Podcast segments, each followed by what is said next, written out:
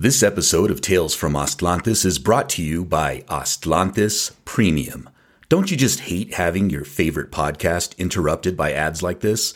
Well, dear listener, you're in luck.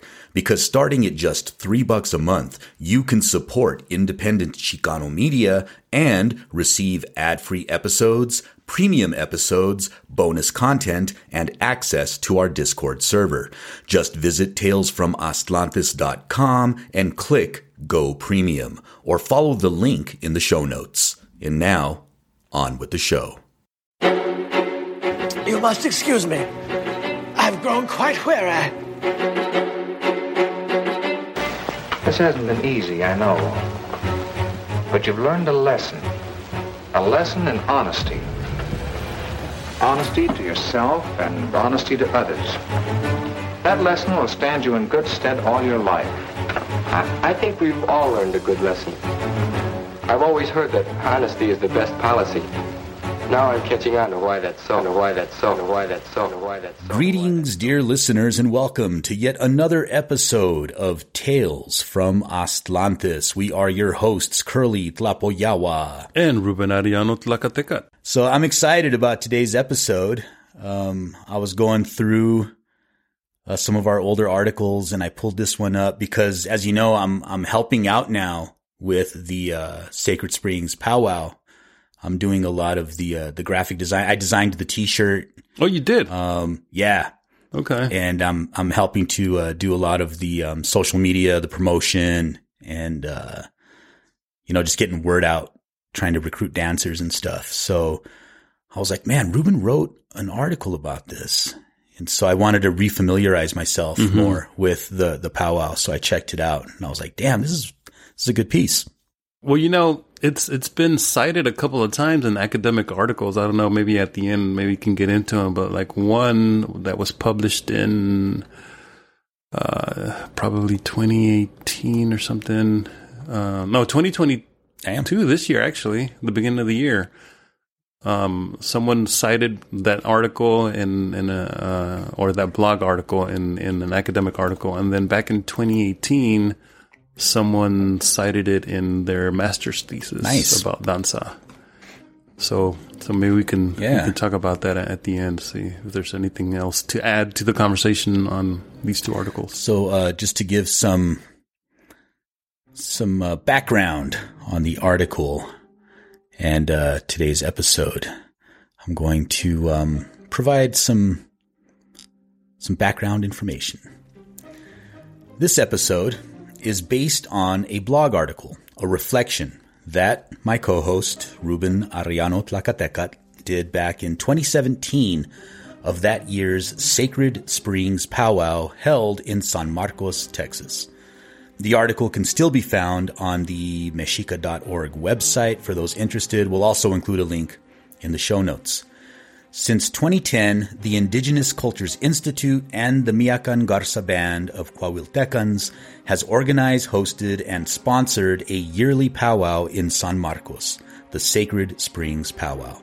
Even during the pandemic shutdown of 2020 and 2021, they found a way to keep it going. Like all of us, they had to get creative, and by using the pandemic protocol tools of video conferencing and streaming, they were able to continue the tradition without skipping a beat.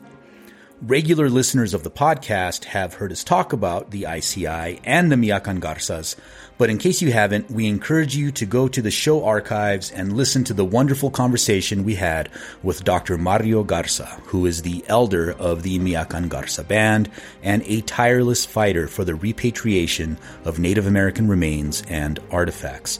Our conversation with him is premium episode number four entitled Defending the Ancestors. So, in this reflection, Ruben briefly discusses a bit of his personal history pertaining to his early years walking down uh, what is called the Red Road or Danza Azteca and Mexicayotl and how these things intersected in his life. Although not without its critics, as a danzante and proud indigenous Chicano, the 2017 Sacred Springs Powwow was an exciting time. In retrospect, one can interpret what was done as a logical progression and evolution of the powwow, one that has for decades offered space for danzantes to showcase their tradition, but almost always as a sideshow. In the view of ourselves and many others who've lived this lifestyle, the time for better inclusion is long overdue. The pandemic put a pause on the momentum, and we hope that as things return to normal, we can pick up where we left off. And now we present Aztecas at the Powwow. It was summer and the year was 2001. Still a young man, I had just completed my first year as a danza neophyte, and I was extremely excited to have finally found my place, my cultural calling within Mexicayotl. Having spent my teenage years becoming politicized during the brief resurgence of Chicanismo in the early 1990s, I had made the full transition from being a proud mestizo to identifying as an indio. But I wasn't just any generic Indian. Convinced of my Mexicanidad, I was now a proud Mexica. My eyes had been opened, and wearing my indigeneity on my sleeve, I proselytized and handed out Mexica Eagle Society literature everywhere I went with the same zealotry as someone who was born again. My approach was driven by indigenous ideology, and my message was drowned in the noise of modernity. Very few people I approached ever showed the remotest interest in my news of indigenous redemption but that did little to deter my implacable efforts. I strongly held that through sheer determination, Mexicayotl would eventually spread throughout Aztlan. I don't exactly remember when it happened, but my indigenous activism led me to a public school event where a group of natives sat around a large drum and were singing their lungs off. They were what are known in powwow circles as a southern drum a drumming slash singing style that is distinguished by its tenor vocals and slower beats as opposed to the northern style, which is higher pitched and a bit faster. The drummers consisted mainly of individuals who belonged to the Kiowa and Comanche tribes, with a couple of mixed Chicano natives for good measure. As a danzante, I was immediately drawn to the drum. I approached the group with intense curiosity and they kindly invited me to sit with them at the drum. I introduced myself as an indigenous Mexicano, a Mexica, but the skeptical Indians only saw a Mexican in front of them. Whether it was the Chaquira bracelet and the broad brimmed straw hat with the native patterned band that I wore, which invited acceptance, remains a mystery to me. Regardless of the reason, I spent the next five years on the powwow trail with that group while juggling work, relationships, political activism, and danza. I eventually left the group when it began to fracture and because I became frustrated with the identity politics that govern many powwows. Plus, I had started attending community college that year and leaving the group freed up time that I could now dedicate to my studies. I recall my time with the group fondly and cherish the memories immensely. During my tenure, I learned how to drum in the Southern tradition and sing as good as the rest of the group. I also gained the respect of the core membership, but that did not translate to the acceptance from the greater Indian community at large. A particular incident at a powwow seared itself into my memory, and it served to convince me at the time that pan indigenous unity was tenuous when it came to coalition building between Indians of the Anglophone and Hispanophone spheres. Of course, I have since realized that my personal experience isn't emblematic of all such relationships. In any case, during a break at that particular powwow, as I made my way to get refreshments, I was approached by a dancer who was curious as to what tribe I belonged to. The conversation went something like this. Uh, what tribe are you? asked the curious powwow attendee, and I responded, I'm Mexica. Oh, and where are they from? He followed. We're from Mexico, I said. Ah, you're one of those. As he mumbled and walked off. And with that, my indigeneity was called into question and dismissed at the same time. This was not an isolated incident, for I had had many other similar encounters before, but this one was different. I went back to my seat at the center drum, and as I sat there digesting what had just happened, that's when I had an epiphany. I dreamt of one day organizing a powwow for danzantes, Aztecas, and other indigenous peoples from south of the border. I envisioned having a great gathering that was not solely for ceremonial purposes, as is customary in the danza community, but rather having a competition that honored and celebrated the best among us. In other words, what I dreamed of was a powwow that celebrated the dances of Anahuac and Abya Yala. For many years, I spoke about this to whoever showed interest, and then one day the right people listened to my crazy idea. I was still a graduate student working on my dissertation when I met Dr. Mario Garza and his wife Maria Rocha, members of the Miakan Garza band of Coahuiltecans and founders of the Indigenous Cultures Institute in San Marcos, Texas. I met them in 2011. My research dealt with Chicana and Chicano indigeneity, so their experience proved instrumental to my investigation given their history advocating for ethnic Mexican indigenous identity. More importantly, unlike myself and those I surrounded myself with, they identified not with the Mexica, but rather with their indigenous Texas ancestors, the Coahuiltecans. I knew Chicanas and Chicanos like them were out there, for I had met danzantes who identified as Coahuiltecans since my very first danza medicine ceremony in my first year as a danzante. Back then, the Texas danza groups were a lot more cohesive than they are today, and they would gather yearly in San Antonio at the old missions to celebrate El Dia de los Muertos and the Mexican New Year. The missions were available to us because of the many years of Coahuiltecan Mexica coalition activism in that fiesta city. They had petitioned and organized to have the church and government officials open the historic missions for indigenous ceremonial use. But San Antonio wasn't the only place where Coahuiltecans were active. Just northeast of there, in San Marcos, Coahuiltecans were also actively making inroads in the native community. In 2010, after many years of lobbying the local authorities and institutions, the Miakan Garzas finally achieved their goal of bringing the powwow ceremony back to their community after a 15 year absence. Over the years, the Miakan Garzas accepted my Calpulli and Danza group into their sacred circle and powwow ceremonies, and a strong bond formed between our respective Coahuiltecan and Mexica communities. At some point, I shared my idea of a danza powwow with the Miakan Garzas, an idea they found exciting and in line with their own interests. The Sacred Springs powwow had long included danzantes in the grand entry and gave them their own time slot to showcase their dance tradition. They strongly felt that danzantes had just as every right to participate in the powwow as any other indigenous person. In discussion with the Miakan Garzas, I expressed my biting criticism of how danzantes are usually relegated to the powwow margins. As a proud danzante, I had long grown tired of danza being disrespected as if it were merely a low budget traveling circus act solely there for the purpose of entertainment while the crowds break for the fry bread and the Indian taco stands. Although not surprised, I was pleased that they agreed with me. As an aside, I must note that the juxtaposition of the words Indian and taco has always puzzled me, as if tacos aren't indigenous to begin with. I know. I always tell people all tacos are Indian tacos. Hashtag all tacos are Indian tacos. But this one's real Indian taco. yeah.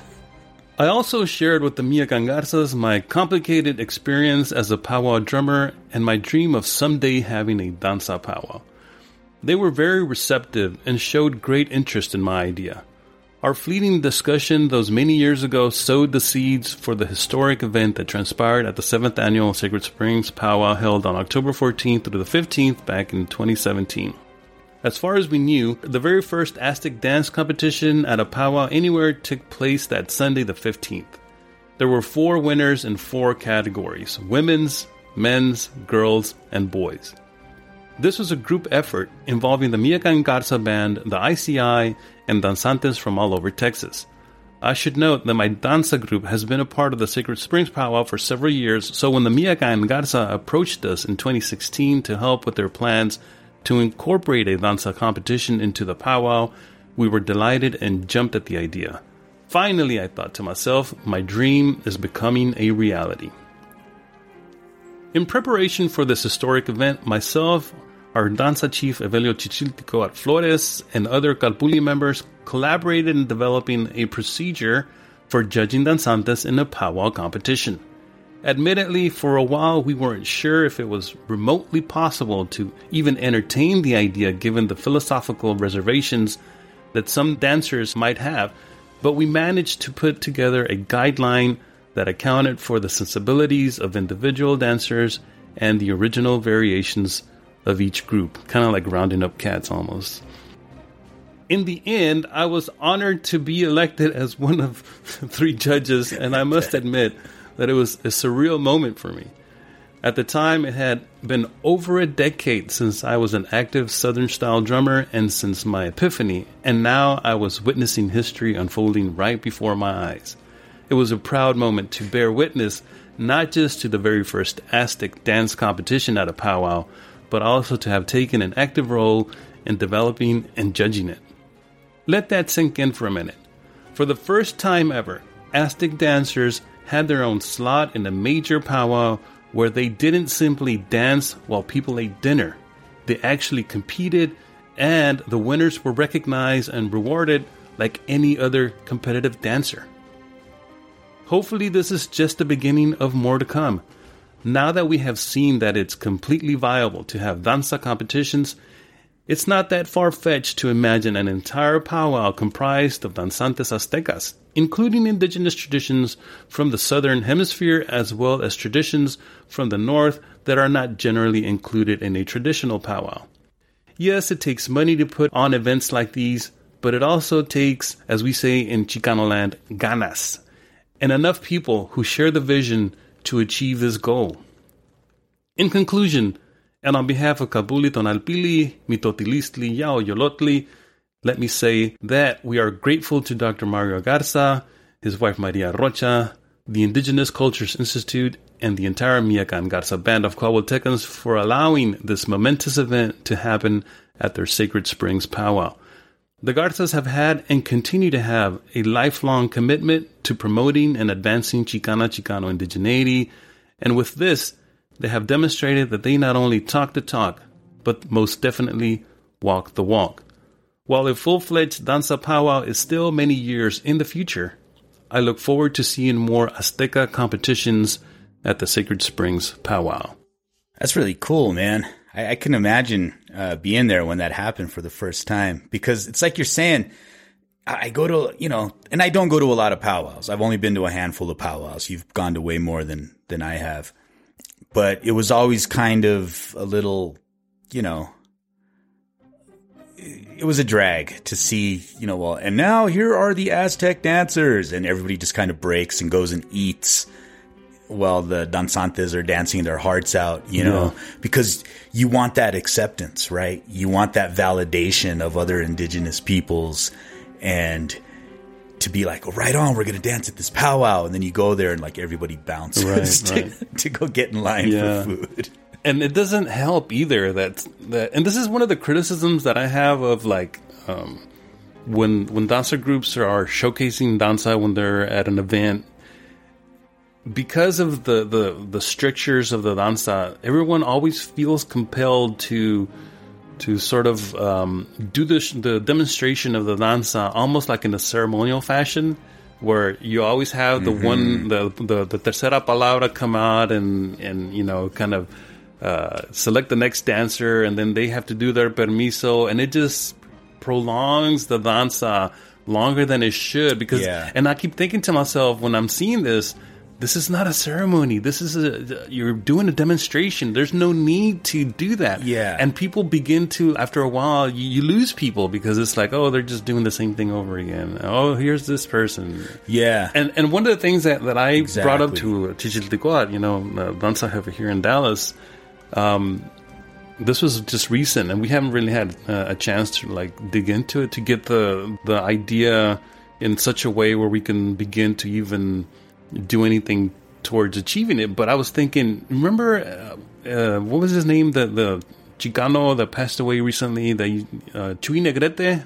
Remember, Yeah, did, did you ever yeah. see him in person? Yeah, The last yeah. time that I saw him was at, at a NACCS conference, and I think it was just north of Houston. I forget the name of the little community college that was out there. And uh, this was some, you know, maybe f- four or five years ago, something like that. Before he passed, he was there. And, you know, if you saw him, like people that, that remember Chuy, like he always had a guitar and songs and a story to tell. And he would like he would be on stage and he would be telling the story of the Chicano people through songs, through poetry. And and I'm thinking maybe maybe I'm not saying all danzantes, but maybe danza when we're doing events in public it doesn't always have to be just everyone taking a turn dancing like if they were in a ceremony. Maybe it would be more uh, instructive, informational if we had a little bit of more of a drama to it. Something like Chuy, like have a danzante perform a danza while someone is sort of telling a story about what what the danza represents and how it's connected to the community and the culture. Kind of like the way uh, we discussed the acequias and how there's the danzas and the songs that go that connect to the acequia and, and and and actually explain the meaning behind what it means. You know, to have this danza and how it's important for the community, something like that, right? Yeah. Well, that's really similar to what um, our grupo here in uh, Albuquerque does. And I haven't danced like, you know, in a demonst like, you know, a performance or a cultural demonstration, whatever you want to uh, call it, in a very long time. But when I was doing it all the time, the way that we would structure, excuse me, the way that we would structure these uh, events was there would be an introduction, they would introduce the group, and then it would be explained that what we're doing right now is not ceremony, that we're not doing the full versions of the dances, that we're not going to do like all of the protocols and everything, because that's reserved for ceremony. What we're doing is a, a, a cultural demonstration. And then the dances were set, like we would do specific dances. And then the dances were done in a way where, you know, there would be a, a dance called, um, ah man, what, what were they? Because we did them all in a certain order because it was telling a story. So there was like Guerrero, right? Right. and then one of the warriors would die at the end of Guerrero. And then Mictlantecuhtli would come out and do a dance around the, the fallen warrior. And then we would dance Aguila Blanca and it would like bring the warrior and, and the female warrior together. So it was all done in a very Kind of um, theatrical. storytelling Yeah. way. Yeah, and very theatrical.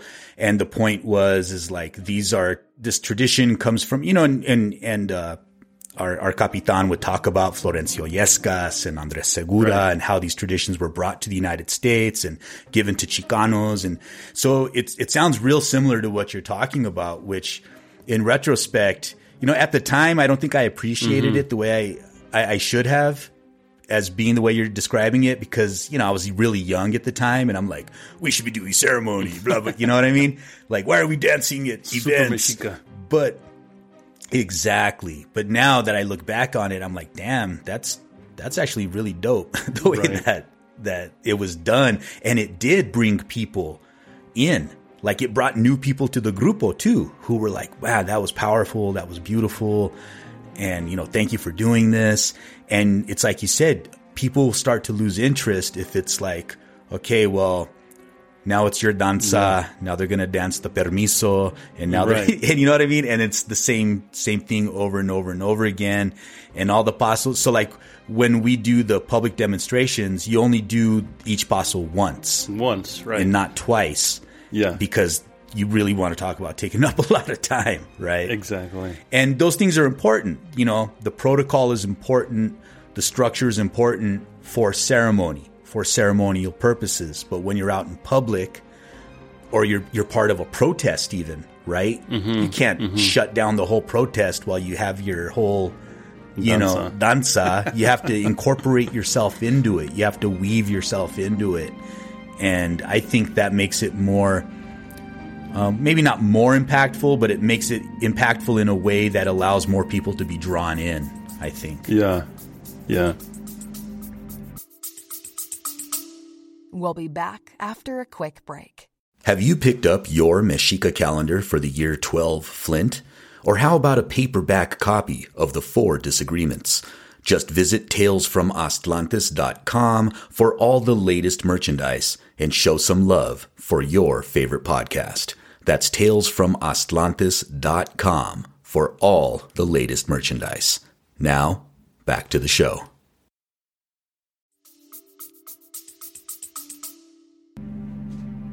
We got Yeah, a I low think I flying airplane over here. I know. I hear that. I was gonna say they're coming for you, Curly.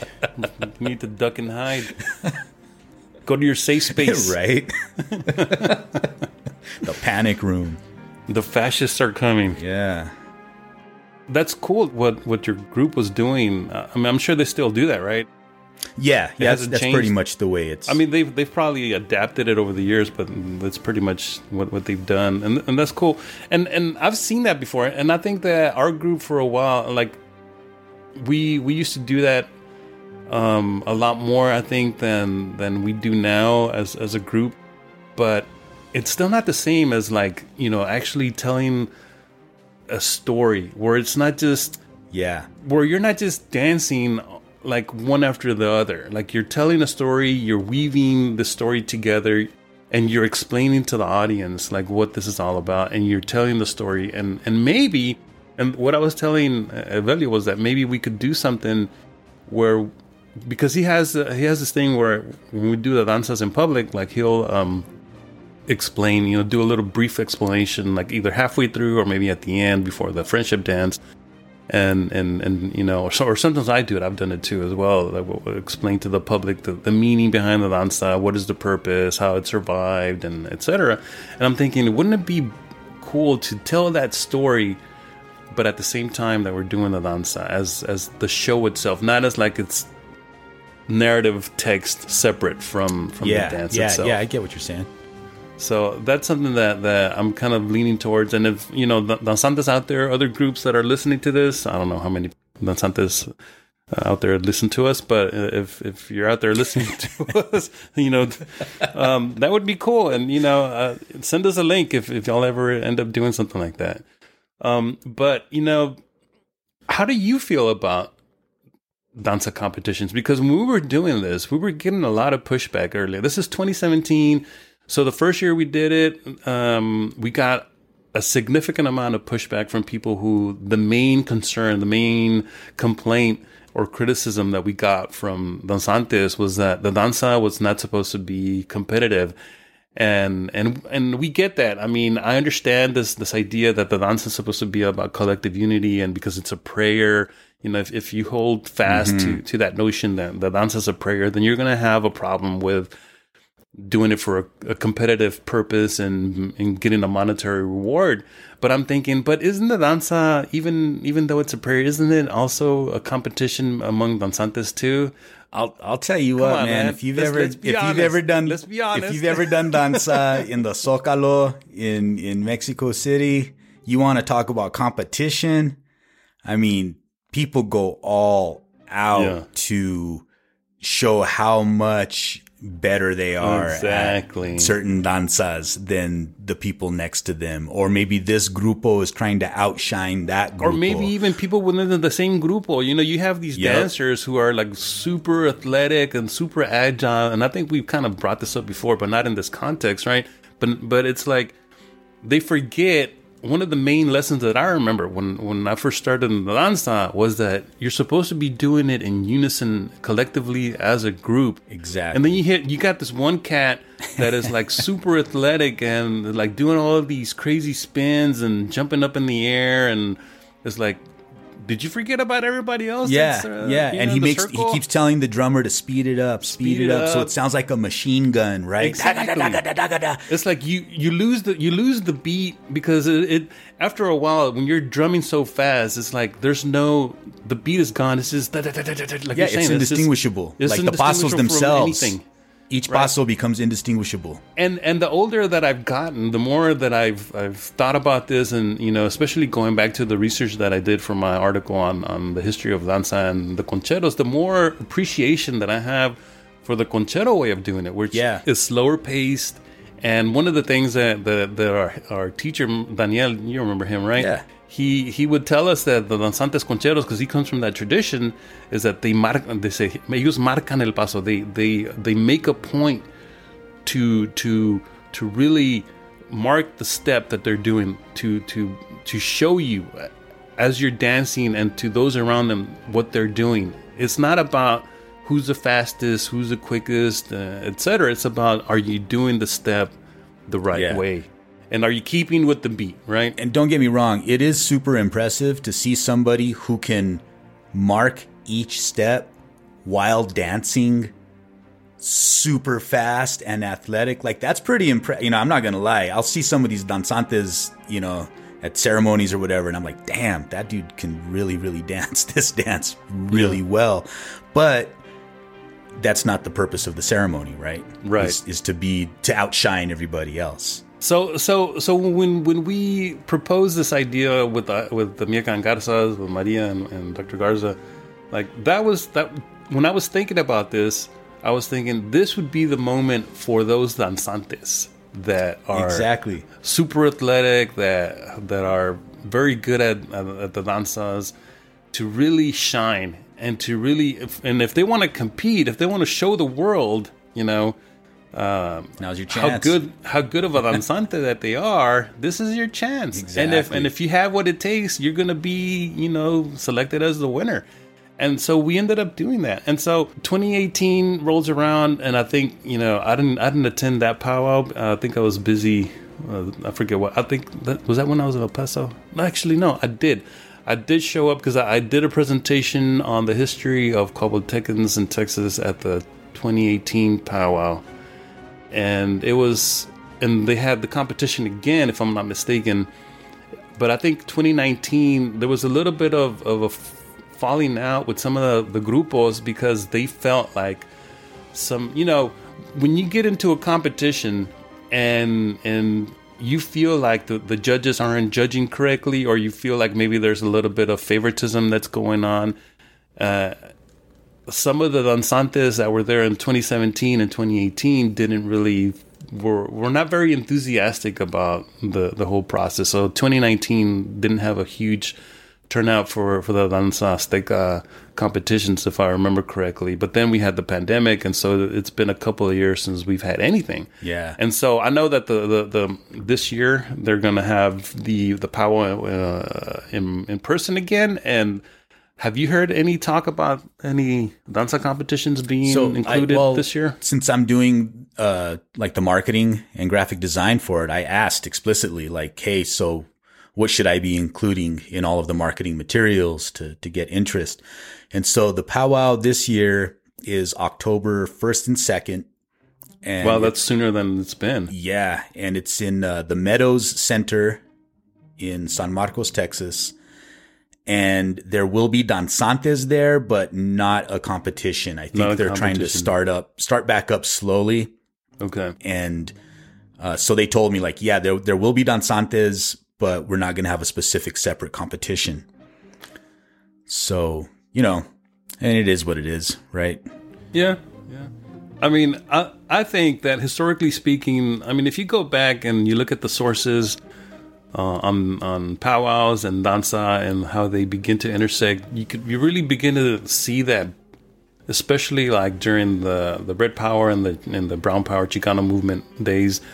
Uh, with some of the early danzantes, you begin to see danzantes present at the powwows by the mid 70s uh, in places out like in I'm sure New Mexico, California, and in Texas, you begin to see um, there's there's danzantes present at, at powwows. But again, this is where that tradition begins, where they're sort of kind of like the sideshow, or even if they're given uh, a modicum of respect, you know, they're they're still kind of like separate. They're they're not identified as being a part of the greater Native American dance community. They're kind of like separate. Oh, and look, now we have the Aztec dancers from the South, our brothers from the South. And it, it, there's always been like the separation. The partition. Yeah, this partitioning, you know, this building of that wall between, you know, American Indians and Native people from south of the border. And so, you know, when I first envisioned this this idea of, of having uh, a powwow for danzantes and for people south of the border, that was kind of like my reaction to what I had experienced as a drummer in the powwow community. This, this sort of uh, well, you know, I'm generalizing because there's always exceptions to to everything. So I did. I mean, the people that that I drum with were very accepting of me, and and I was part of that community.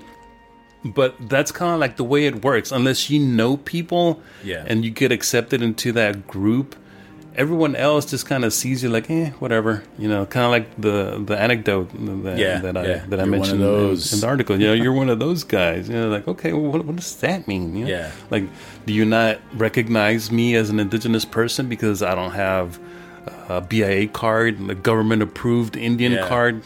You're a bona fide Indian because the government stamp says of so. Approval. The stamp of approval by by the government. You know, and, and how how weird is that, right? To to have people who maybe not back then, but now I'm, I'm thinking of more in the current moment where you have people who proclaim to be decolonizing and to be anti this and anti that and and for self determination of indigenous people, for tribal sovereignty, uh, while at the same time sort of policing people's identity, gatekeeping, and, mm-hmm. and telling people you can be an Indian if you if you meet the, these certain requirements. You're not an, a real Indian if you're not, you know, if you don't have that checklist Yeah. and, and mark all the proper boxes. I mean, how how absurd is that? And it's kind of like the kinds of reactions that I was getting back then when I was in the powwow trail are kind of very these what's happening today is sort of like a progression of that. And and I don't know if it's getting worse or if this is just because of the current moment that that we're in where people are just getting meaner and nastier especially on social media. I don't know if maybe that's part of it. The the the trend I don't think I don't know if it's getting worse, but I do think that social media has empowered and enabled the most vocal people to um, always be out there talking shit, right? And the people who, like, you know, here in New Mexico, when you when you meet natives who do recognize Chicanos as indigenous people, it's usually something like, "Oh yeah, yeah, our you know we have a story that we're like we're cousins or we're related."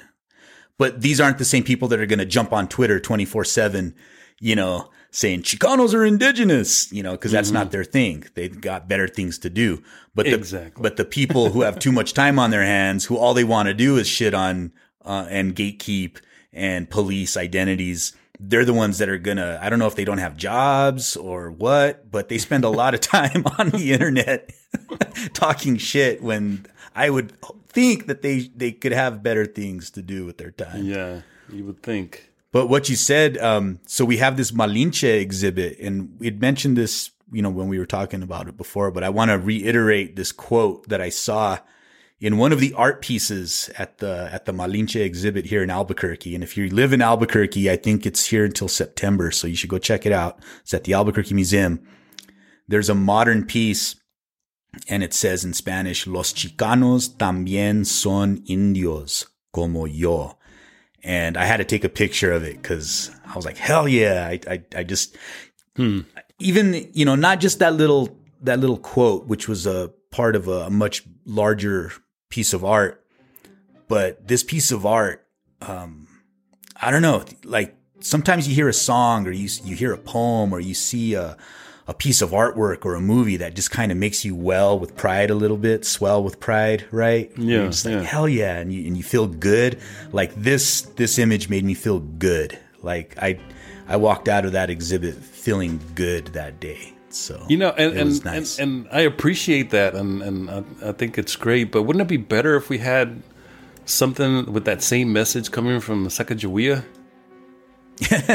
yeah, I mean, I think that would be more to the point that we're trying to make because Malinche, you know, she's part of the Mexican indigenous tradition. And so someone could say, well, yeah, she would say something like that, I guess, because she's Mexican. Yeah. Well, within the context of this art piece, it is a northern native woman who's they're they're like having a conversation. And uh, you'd have to see it. It's a Yeah. it's it's a, an entire story that's being told. It's like a modern codex that you have to read through the entire thing. and like these discussions that are happening between northern natives and southern natives. It's it's really powerful. It's really cool. But I have a question about the the powwow. So what's the um like what was the criteria that was developed? Like was it okay, everybody's going to dance a hekat now and whoever dances a hekat the best or like how was the uh how was it set up? I'm trying to remember. So, so okay. So, it, it, those of you that have attended powwows and have seen the competitions know that like you have a group of dancers that are all dancing to the same song that's being played by by the the drum, the center drum. And then you know they have their their parameters. Usually they judge them based on whether they're on beat, did they stop on time with the last drum beat, um, how well were they keeping up with the drum, uh, the steps, and, and, and then you also have uh, I don't know if the judging is separate or it could be included in the same ju- judging for for the uh, the regalia, right? And so we took we took some of the same parameters that are used in traditional powwow um, judging judging of, of the dancers, um, and so we had the we had the different categories. We had the men's, women's, boys, and girls, and it was just basically those four that I remember. Um, and so for the men, you know, I forget which down. I have it documented somewhere. I should have pulled it out for the for the episode, and I and I didn't. But we had um, each each category had its own danza that they danced to, and so we basically judged them on the regalia. We judged them on whether or not they knew the steps. Uh, not that everyone, because you know, different groups have different Yeah, yeah. steps that they add, or but there's always kind of there's always There's the like base, a core there's always element to the a the core element, and and if you add to it, then that's great. But but there's always a core set of steps, and so we were looking for the the core set of steps for the, for the danzas. How well that did they uh, actually mark the steps, and not and weren't, weren't just kind of like flying through the and running through the danza.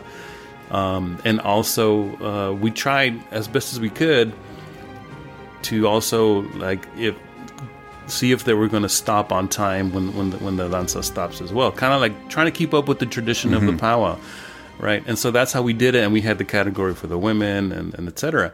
And for the for the kids, I remember the, the for the kids there wasn't that many kids. Um, I think we, uh, the first year we might have had like like two or three, and so because you have adults uh, and you have minors who look like adults.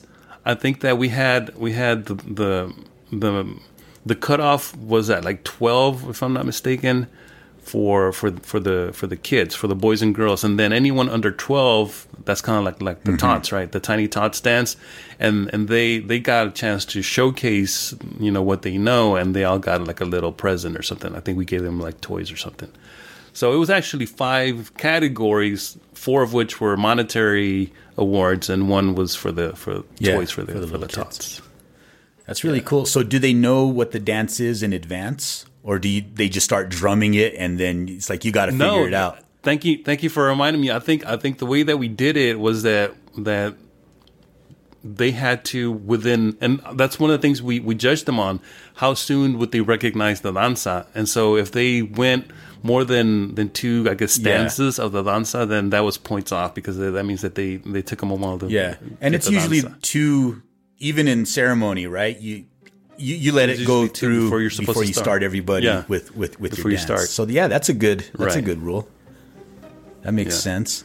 So, so I hope I hope that that the the Sacred Springs powwow brings it back. Me too. Um, I guess this year's not going to be it, but maybe next year and, and the following year we can start, you know, building um, that part of the the powwow more. Yeah, I mean, it sounds really cool, man. And I, you know, thank you for doing this. Thank you for getting that started. Like, I appreciate that about you, man. That you got this done. I think that's badass. Well, you're welcome. I, I didn't do it. I had the idea, and it took. Well, it took yeah, a bunch yeah, of but I mean, to- you know, you had you had the idea. That's that's what set it all in motion. So thank you for that. That's uh, I'm proud of you, man. That's badass. Oh, cool. Thanks. That means a lot, man. It's very cool. And you know, for people listening, some sometimes people get it twisted and they think that just because we're critical of things that like we don't participate in these things it's like i'm critical of the things because i love them and i want to see the you know i want to see them done in a respectful way like danza i do danza i'm a part of a of a danza circle i enjoy doing danza and so don't get it twisted listeners and say that i'm anti danzante or something i am a danzante so I just I, I yeah. just want to see it done, you know, in a way that's respectful of our history and not embellished with a bunch of new age, you know, pseudo nonsense. Yep. That's that's all. Being critical doesn't mean that we're anti or against exactly. it. Just, it just means that we're being critical of it because we want to. We're voicing our opinion on things that we we find problematic. Yeah. Not necessarily wrong because we're not saying that we're right. Exactly. we find certain things problematic and they need to be addressed uh, as far as we're concerned. And they, you know, it's up to each group or each individual that's on Santa that's part of this community to, uh, you know, if they listen to us, to to take what we're saying and and assess it for themselves. You know, we're not telling them what to do. We're not telling anyone what to do. This is just our opinion, and this is our, you know, assessment of things as we see them. Exactly. Well, I think this has been a good talk, man. And uh, it has been. All of our listeners, I want to thank everyone out there who's taken the time out of their day to listen to this, to these two guys prattle on about our life experiences and our thoughts. If you want to support the show, visit talesfromaztlantis.com or chimali.org and sign up to become a Patreon supporter. You'll get ad free episodes, you'll get access to our premium episodes You'll get access to our Discord community. You'll be able to buy merch and uh, just, you know, support independent, indigenous Chicano media because we always say representation is important, and it is, but, you know, we got to represent ourselves too. That's right. And you can also follow the podcast on Twitter at Aztlantis Tales. And you have, uh, what is it, uh, the Instagram and the other social medias that, that you run? Yep. Uh, and I'm Kurly Tlapoyawa on Twitter. Ruben Arellano Tlacateca. You can find me as at Tlacateca. And remember, folks, the truth, it's like medicine. Doesn't always taste good, but it's always good for you. Yawe Meshika. Demoitase. Addendum. The first publication that cites my piece Aztecas at the Powwow is that of Jessica Margarita Gutierrez Massini, and it's a master's thesis out of the University of California, Riverside from December of 2018 entitled Native American Indigeneity Through Danza in University of California Powwows A Decolonized Approach. And the abstract of this thesis is as follows. Since the mid 1970s, the indigenous ritual dance known as danza has had a profound impact on the self identification and concept of space in Chicana communities. But how is this practice received in the powwow space? My project broadly explores how student organized powwows at UC Davis, UC Riverside, and UC San Diego are decolonizing spaces for teaching and learning about Native American identities drawing on Beverley Diamond's Alliance Studies approach, which illuminates the importance of social relationships across space and time, as well as my engagement in these powwows, I trace real and imagined connections between danza and powwow cultures. Today, powwows are intertribal social events organized by communities and coordinated with their local native communities. Powwows not only have restorative abilities to create community for those who perform, attend, and coordinate them, but they are only a small glimpse of the broader social political networks that take place throughout the powwow circuit. By inviting and opening the powwow space to indigeneity across borders, the University of California not only accurately reflects its own native student body that puts on the event, but speaks to changing understandings of Native Americanness by people both north and south of the United States border. Ultimately, I argue an alliance studies approach to ethnography and community based methodologies in music research are crucial, especially in the case of indigenous communities who are committed to the survival and production of cultural knowledge embedded in music and dance practices. And in this piece, she cites my article, Aztecas in the Powwow, on page 56 uh, and this is what she says in that paragraph. Traditional, more community based powwows may continue exclusionary sentiments that deny access to danza groups. However, in the last decade, powwows like UCRs have welcomed danzantes in both grand entry and intertribal songs, and UCR, I believe, is uh, UC Riverside. Following Cuauhtemoc's productive dialogue, which is a danzante that she interviewed, a person by the name of Cuauhtemoc, and so this is who she's citing here. Following Cuauhtemoc's productive dialogue, I see powwows as powerful spaces for reconciliation and coexistence between local Native American communities. They may not agree on who belongs or protocol. However, I've personally witnessed how incorporating danza at powwows inspires students to go back and learn their roots. Ultimately, our main goal as a powwow committee is to support Native American education and survivance. Over time, regional practices become integrated and part of the local powwow traditions. I hope to see more danza powwows like the first ever in San Marcos, Texas, where danzantes compete in their own exhibition dances, and that's that's where she cites uh, my article. In this way, they are not perceived as dinner entertainment, but recognized and rewarded like any other competitive dancer in the powwow circuit. The second publication that cites my piece is out of the European Journal of Social Sciences Studies, Volume 7, Issue 3 from the year 2022, this year, essentially. Uh, and it's by Guillermo Bartel uh, out of California State University, Northridge, and it's entitled Ah, you're one of those ethnic boundaries in urban powwows. And this is the abstract, and it's kind of short. The inclusion of Aztec dancing as an assertion of native identity within the space of North American Indian gatherings called powwows is often contested for not meeting expectations of criteria such as official tribal recognition. And uh, that's kind of very generic, but let's go ahead and skip down to where he cites me in a few places.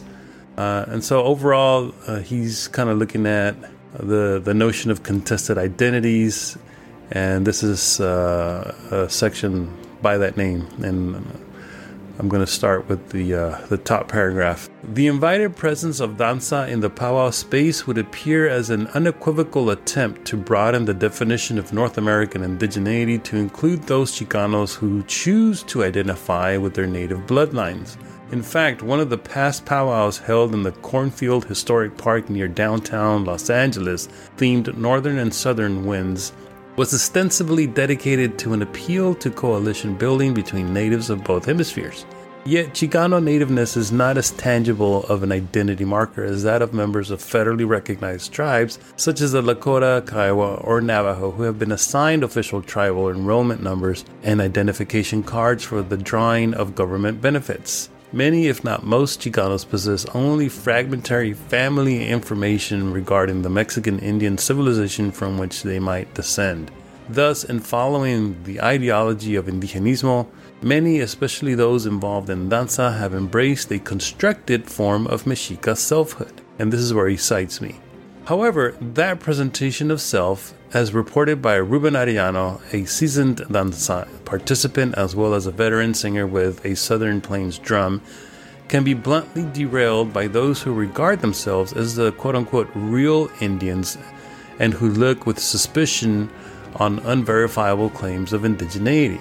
And then he goes on to cite a couple of lines of my article, especially where I uh, am having that anecdotal conversation with the, the gentleman who asked me what tribe I was from. And then after that, he goes on to say, Regarding this encounter, Arellano laments with some bitterness that his sense of indigeneity was not just called into question, but was, in his opinion, dismissed altogether.